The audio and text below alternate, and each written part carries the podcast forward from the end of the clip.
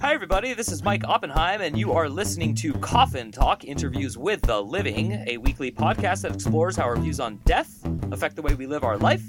This week, we have Bob Lement coming to our show, and he has produced almost 1,500, that's 1,500 shows. He's guested on more than 25 other shows, and he's been a pioneer of online media. He co-hosts StaticRadio.com, and he was one of the first 50 podcasts on Adam Curry's original list of podcasts. You guys may know him as the Podfather. That's what I call him. At the beginning of the name he coined. He has also been interviewed by traditional media outlets for many years in the U.S. and abroad about producing media for the internet. And so we're going to talk about life and death and podcasting and all sorts of other fun stuff. Bob, how's it going? Oh, it's going great. Yeah, the life and death and podcasting. There you go. That may be a... And maybe a book coming out soon. Who knows? Seriously. I mean, that's pretty much it. You're born, you do podcasts, and you die, right? That's all there is to do here on Earth. There you go. It's an arc. We have three standard questions we ask every guest at the top of the show, which is just how old are you, where did you grow up, and what generation, if any, do you consider yourself a member of? Oh, boy. Those are all tough questions. I'm guessing you want me to answer truthfully to each one, so... I am 56 years old. I grew up in central Illinois, or Illinois, depending on how you want to pronounce it, in your neck of the woods. And they say I'm Generation X. I don't know. I don't really follow a lot of that. So. Yeah, that's a common answer on this podcast, and it's not a common answer with people I ask in real life. And I've noticing it as we really? Hit. Yeah, I think you're going to be episode like 148 or something like that, and it's just weird. I'm noticing that people on this podcast tend to say, you know, I don't really pay attention to generations, but like, you know, the media is cramming it into everyone's minds all the time, and they're always trying to, in my opinion, separate yeah. us. So, but the purpose of the question is actually yeah. to just show people how silly it is to typecast anyone by age for any reason. So, oh yeah, I think that is the odd thing, you know, we're talking just about age and generation and so forth. The odd thing is that I grew up with computers, with, you know, the emergence of computers, right? So I was one of the first, you know, my grade was one of the first ones in my area to have computers in the classroom. Mm-hmm. And I took to it, right? But most of my peers did not. So even at my age, there's definite divide between the people who are, you know, kind of involved in things that deal with, you know, technology and people who don't want to have anything to do with technology. And it's a pretty big split, really, oddly enough. My co-host, as a matter of fact, mm-hmm. is very non-technical. I'm the technical person, and I help, you know, make everything happen. And then he probably doesn't even have a clue. about it. In fact, I know he doesn't have a clue about it. He says he does, but the reality is if he wasn't getting help, it wouldn't happen. So, you know, and he's actually a year or so younger than I am, mm-hmm. but there's this weird divide. And then you talk about generations and so forth, the same kind of situation. So, you know, I would have been the geeky person, right? Mm-hmm. The nerd, the geek who liked this kind of stuff. And not, you know, now it's kind of flipped a little bit. People who have technical savvy are cooler these days than they ever have been. And I have kids, and my kids are, you know, like college age. And one of them, not interested in technology, uses it, knows how to use it, doesn't really know how it works. And the other one's a little bit more interested in how it works. And I find that after all these years, I'm like, why? How could you not want to know how it works? That's always my thing. I'm like, how you're surrounded by it, yeah. right? Yeah. And you don't care how it works. You just want it to work. And then whenever things go wrong, they're like, you know, Dad, fix this. Yeah. I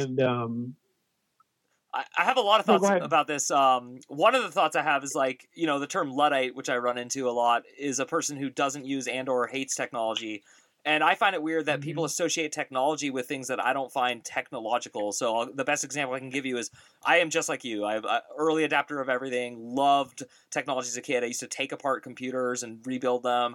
I wasn't classified as a nerd in that regard by my peers, just because I like did it at home and it didn't ever come up in school. And I didn't love like software and computer programming, so I like the hardware side of things more. But then today, I really don't like social media. It just doesn't engage me and it doesn't keep me happy, and I get bored on it. So when I tell people I don't like social media, they're like, oh, you don't like technology. And I'm like, no, you don't get it. I have like 2 phones. I have 3 computers. I have all sorts of electronics at my house.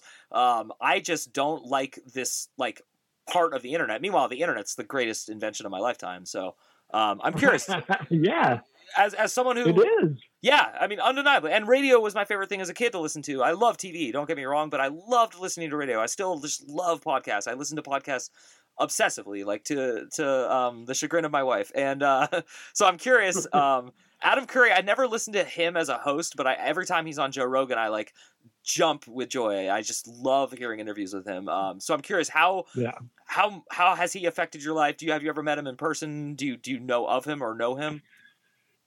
I don't know him personally. I obviously know of him. I listened to, so before podcasting became a word, I listened to Curry. He was doing a thing called the Daily Source Code way back when. This would be probably around 2003. And at that time, my partner Miles and I, we'd already been recording our show for 5 years, right? So I guess 4 years. And I was like listening to Curry, and then he started talking about what became podcasting. And so I have in the past, way back then, I emailed him because he was very accessible at that point in time. Totally. Now probably not so much. And so I emailed him, and I'm like, this is really curious, what you're doing, and what do you do, and so forth. And he did email me back during those days. And so then I got more and more interested in it because, much like yourself, I was interested in what at that time was terrestrial radio, is what everybody calls it now. But totally. And loved radio, and Miles and I actually did college radio together. Oh. And that's where the whole show idea came from, was we went to college together. We did a show in college together, which was not too far off from what we still do. And as all this was kind of happening, I said, do you want to do a show still? And I have a way to do it. And that's what became our show, which was basically a spinoff from college radio minus the music, because when we started in 1999, Napster was kind of a big thing, and people were getting sued left and right. And grandmas were getting sued. And I didn't want to get sued, and so I said, well, we'll just do what we used to do minus the music. And that's what happened. And as years went on, I encountered Curry and his Daily Source Code stuff, and was able then to get RSS used to be done manually, and so you'd code your RSS. And so I coded RSS, and that's how we kind of got in that position where he used to have a list of a podcast because it was just starting out, and we happened to get on that list. And a story I love to tell about this is, and I don't think most people know this, although I think I have heard him say this in an interview, Adam Curry, is that iTunes predominantly was Adam Curry's list when it was launched. Wow. So we were on iTunes at the beginning. I've been off iTunes and back on iTunes a couple of times since then, but we were on it at the very beginning. I got an email from a person who was listening, who I think still listens to this day, but and he goes, you know, you're on iTunes. And I didn't know we were on iTunes. We were on the podcasting area of iTunes. And sure enough, I went and looked at it, and I would say other than the PBS stuff, most everything else that was on there was on Adam Curry's list. Wow. Which was really interesting. So they kind of wholesale hijacked his RSS feed of all these things that he had been gathering, and then put it onto iTunes, which was kind of fun. And it's a good story. Nowadays. Yeah. And what a kind of, I'd love to talk about podcasting for a little bit before we get into the metaphysical stuff. So I'll continue on this, sure. This avenue, if you don't mind. And, so I love podcasting, but I'm not a big fan of social media. I'm not asking you to agree with me, but I am curious, do you see a difference between the two? Does podcasting remind you more of terrestrial radio or more of social media? Like, where do you kind of see it? For me, at least, I'm in your bandwagon. So I really like social media initially, and was very involved. And I think that social media has devolved itself from what it was supposed to be at the beginning. And so, you know, really, it's just a tool at this point, the way I look at it. It's a tool to put things out because people are scattered, right? And so you can't, there is no one avenue to reach everyone anymore. And in order to reach the larger groups of people, you have to be on social media. So it's gone from being something that I thought was really kind of a democratization of ideas into being basically a way that you can reach people en masse that you have to do almost. It's a chore now. It used to be kind of fun, but it's a chore now. Now, as far as podcasting goes, again, this was and I think it still is, because you're not talking about the numbers that you have in social media. So people who are doing podcasts, who are doing them with any regularity and so forth, is not in the millions, right? It's still in the hundreds of thousands. And I've heard numbers from 100,000 regularly produced shows to 300,000. And it's hard to know, where it's at in there, because a lot of people don't do anything with any regularity. So they'll be like, today I'm going to do a podcast, and then 10 shows later, it's nothing. So so as far as regularly produced kind of things, I think that we haven't gotten to the level of social media. So therefore, it still has that kind of underground feel to it a little bit. Way back when, there was a real underground feel to it, but now it still has a little bit of that cachet, even though we're kind of been, yourself and myself and so forth, we're not known quantities, in the world beyond what we're doing, more than likely, you know what I mean? So you didn't have a TV show, or you're not a traveling comic who goes all over the place and then does a show as well. And I think those are really those are always the better end of that, because it really gives a voice to the every person. So you have an interest, you're following that interest, and it comes through in what you're producing, as opposed to being, something that's overly commercial, or, just basically another way for you to promote something else that you're doing. This is what you're doing, and this is what you want to do. And so I think that we're still in that phase. So hopefully it's still, something that's fairly underground and has its roots kind of as a grassroots situation. And I don't begrudge the celebrities who are doing it yet, or totally. Maybe I should say totally. But it seems like most of those ventures are ventures of marketing, as opposed to ventures of something that they're really, really interested in. Or maybe it's just an outlet for them. I would say, and I haven't listened to a lot of them, but Dana Carvey and David Spade do a thing called Fly on the Wall. And, I'm sure it's very, obviously they're two celebrities, but they're not two celebrities who are at the height of their fame. They're two celebrities kind of at the other end of their fame, and so I think for them it's a way to still do some things and tell some stories and talk to people and still be interesting in a way. Whereas I think some folks are I don't even know what you'd call it, but there's been a bunch of advertising. I don't want to necessarily be part of that, but for a thing called AMP, which is Amazon's version of radio on the internet. I didn't know about that. I don't know if you saw any of that. That's purely a marketing / commercial kind of thing. And I'm not so much interested in that, so. Yeah.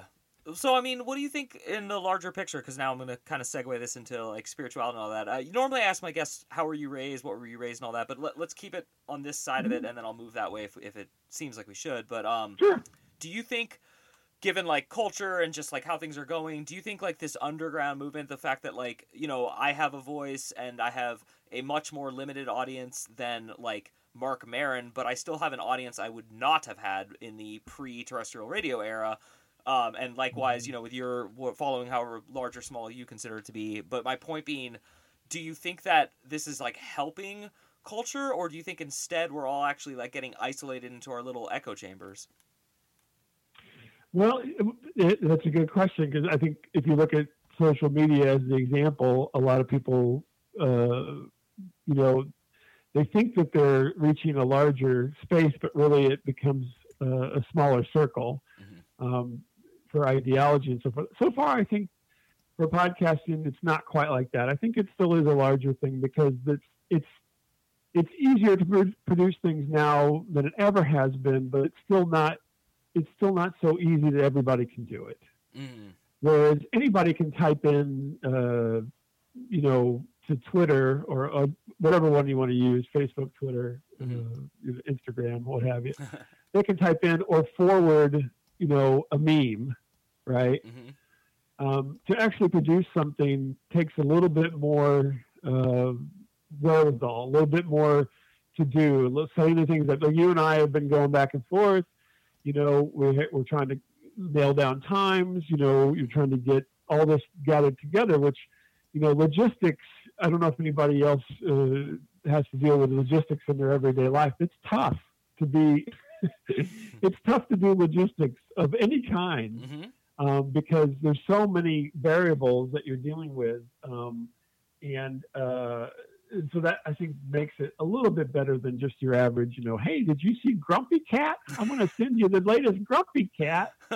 And, you know, I don't want to sound mean to people who do that, because they do enjoy it, but mm-hmm. you know, it's not the same. It's not the same kind of drive to do something like that as it is to, you know, people do that in line. They're waiting for their coffee, and they're like, I'm passing off all these memes and everything, you know. Mm.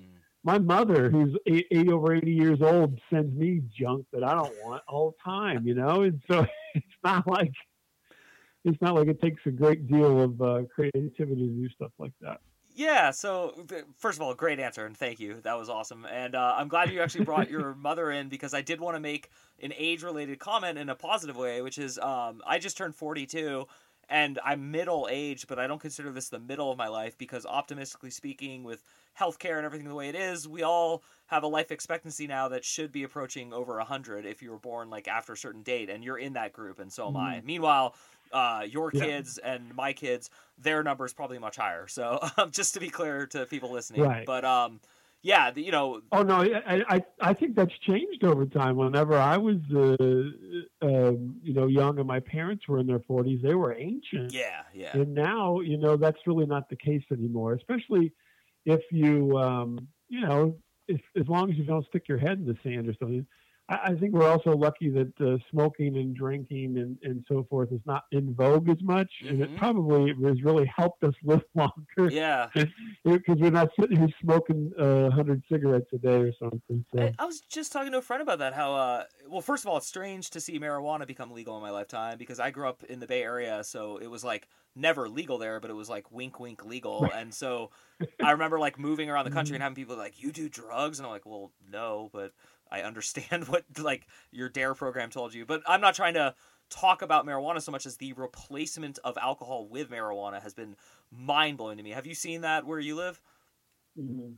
Oh, yeah. No, and to be honest with you, I'm older than you, and marijuana has never been non-existent. Mm-hmm. It's always been illegal, and it's always been there. Yeah. It's just, yeah, the legalization of it really is just a money grab for my opinion, a money grab for the states, because it's always been there, and it's just now, hey, great, now you're paying, you know, another quarter, and that goes into your state coffers. Yep. But you know, it's weird because at the at my time growing up, everybody when I was little was smoking, right? I mean, everybody. Yeah. And as I got older and so forth, then that started becoming out of vogue, and so it wasn't always cool to smoke. And then they started enacting all these laws and so forth, and so now smoking is kind of at a low. Vaping is higher and everything now, but that has risen over probably the last, 10 years or so. But, you know, it's just amazing how younger people look at the same age because they haven't subjected themselves to these things for decades in their life. So I know I wasn't on topic for what you wanted, but I do find it really amazing. Yeah. I think one of the funniest things is that Seinfeld episode. If you want to go back to Seinfeld, but Seinfeld episode with Kramer playing cards and he's smoking constantly, and yeah. He's like, he comes out and he's like, "Your face looks like an old catcher's mitt," you know. Don't look at me. Yeah, I'm serious. It is. It's strange, and this is connected to where I wanted to go, which is to ask you about the life and death question that we always ask everyone, because you know, you mentioned that like culture is kind of like shifting, and it does. It appears like we're getting healthier, but I don't feel like we're getting healthier in a spiritual way. I feel like we're getting healthier in a typical materialistic, superficial way.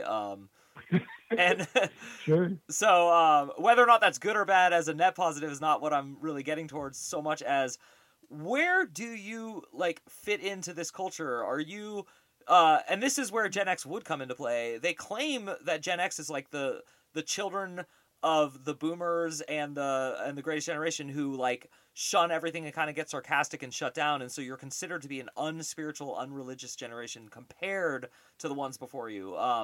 So are you spiritual yourself, and how do you feel about spirituality? Hey everyone, if you're a fan of the show, please head over to MikeOpp.com and click the subscribe button. It's the best way to support us, and it's free. That's MikeYOPP.com. Thanks. That's a good question, and I would say yes. I probably exemplify a bit of the sarcastic nature of the Gen X that people say is out there. But I don't know. That's always a tough question. My answer is I would hope that there's something, but I'm not planning that there necessarily is something. Upon death, I would hope that there is, and I want that to be true. But I don't think that I've seen enough myself to say, you know, definitively that that's the case. So I think I'm more spiritual in the sense of if this could even be called spiritual. Maybe that's not the definition you're looking for, but it's just trying to be a good person and be fair to people and honest with people and trying to be, you know, golden rule, treat people how you want to be treated. I think that's kind of where I lie on a lot of that stuff, as opposed to, you know, always looking at a higher, you know, a higher being or something like that. Mm-hmm. It's just to live a fairly good life and try to make sure that I'm being a good person to everybody else. And then that will, you know, kind of be good for me, right? So it's a karma kind of situation more than anything. Totally. And then at the end, if there is something, maybe that good karma will get me somewhere. And if there's not, then there's not. So I think that's probably more the case. I have had a history with my parents, you know, of being forced to go to church. Mm-hmm. And I didn't appreciate that too much. Even though I did go until I got to be of an age where they weren't going to, you know, push it anymore. And then I didn't go. And for the most part, I haven't gone to like any kind of organized religion. I kind of have a you know, a cynical view on organized religion as a whole, but I don't hold that against them. I'll put it that way. Mm-hmm. I think that again gets down to people. Because everything is made up of individuals, and some individuals kind of have more play in systems than others. And so, you know, you get into those areas and it's like, you know, I think I more kind of judge the people that I'm dealing with more than I judge the systems as a whole. That's a great quote. Like, I love that. And kind of backpedaling just a little bit into your personal philosophy, which I loved, by the way.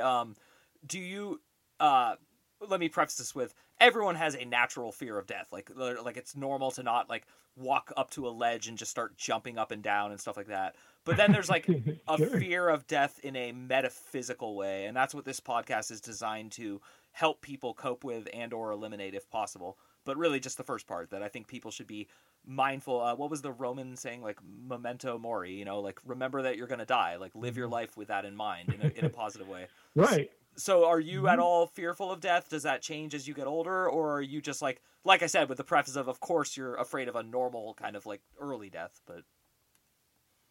Yeah, I typically, I mean, you just never know. That's always the situation. So speaking to death, I pretty much, when I was younger, like say in my early 20s or whatever, I assumed I wouldn't make it past 30. And there was no reason behind that. I wasn't like, you know, a criminal on the run or a you know, high stakes gambler or drug dealer or something. There didn't seem to be anything for me past that point as I thought. Right. So I was just like, oh, well, you know, I can't imagine that, you know, this is going to go on much longer. It sounds like a really dismal take on things, but honestly, that was my thought because, you know, I come from a Rust Belt kind of town. And everything, you know, actually I was just there to visit my mother. I'll tell you, I'm from Decatur, Illinois, if you've ever even heard of it. Yeah, I have actually. Okay.